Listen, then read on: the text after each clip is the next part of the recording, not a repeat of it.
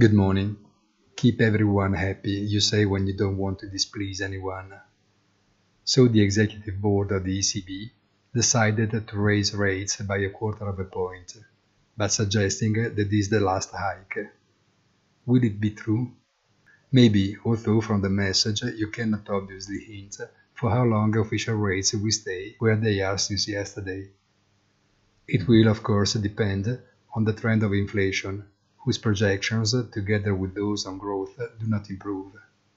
But markets celebrate the news, and we will talk about this extensively in our weekly commentary tonight.